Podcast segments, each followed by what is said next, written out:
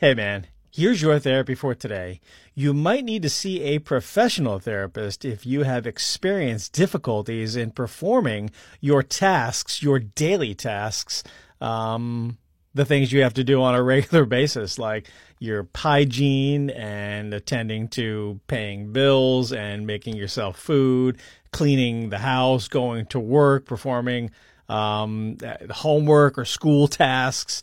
If you have difficulties in doing these things and it's happened over a period of time, it's not just a one off, then maybe there is an underlying mental health condition or an illness that's been untreated or undiagnosed.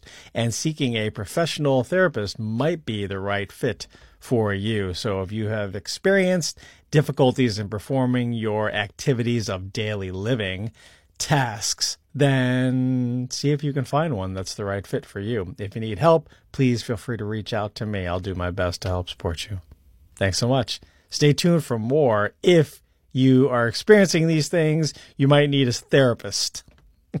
anyway, thanks. I'll see you soon. Bye. Shortcast Club